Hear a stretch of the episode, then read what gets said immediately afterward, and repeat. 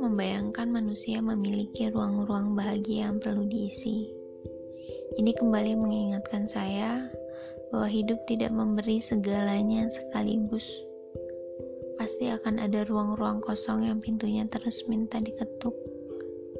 Tapi, bukan berarti kita tidak bisa bahagia jika ada ruang yang tidak terisi. Karena tiap ruang punya porsinya masing-masing.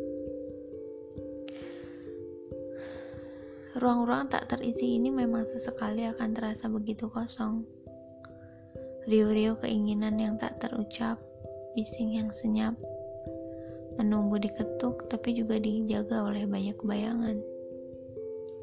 Bayangan pembawa keraguan, ketakutan, rasa ketidakpantasan. Saya membayangkan diri saya memiliki ruang-ruang bahagia yang perlu diisi ini kembali mengingatkan saya bahwa mendapat dengan cara yang baik adalah tidak mudah. Berlatih bersabar dengan keinginan diri, mendapat dengan cara yang tepat.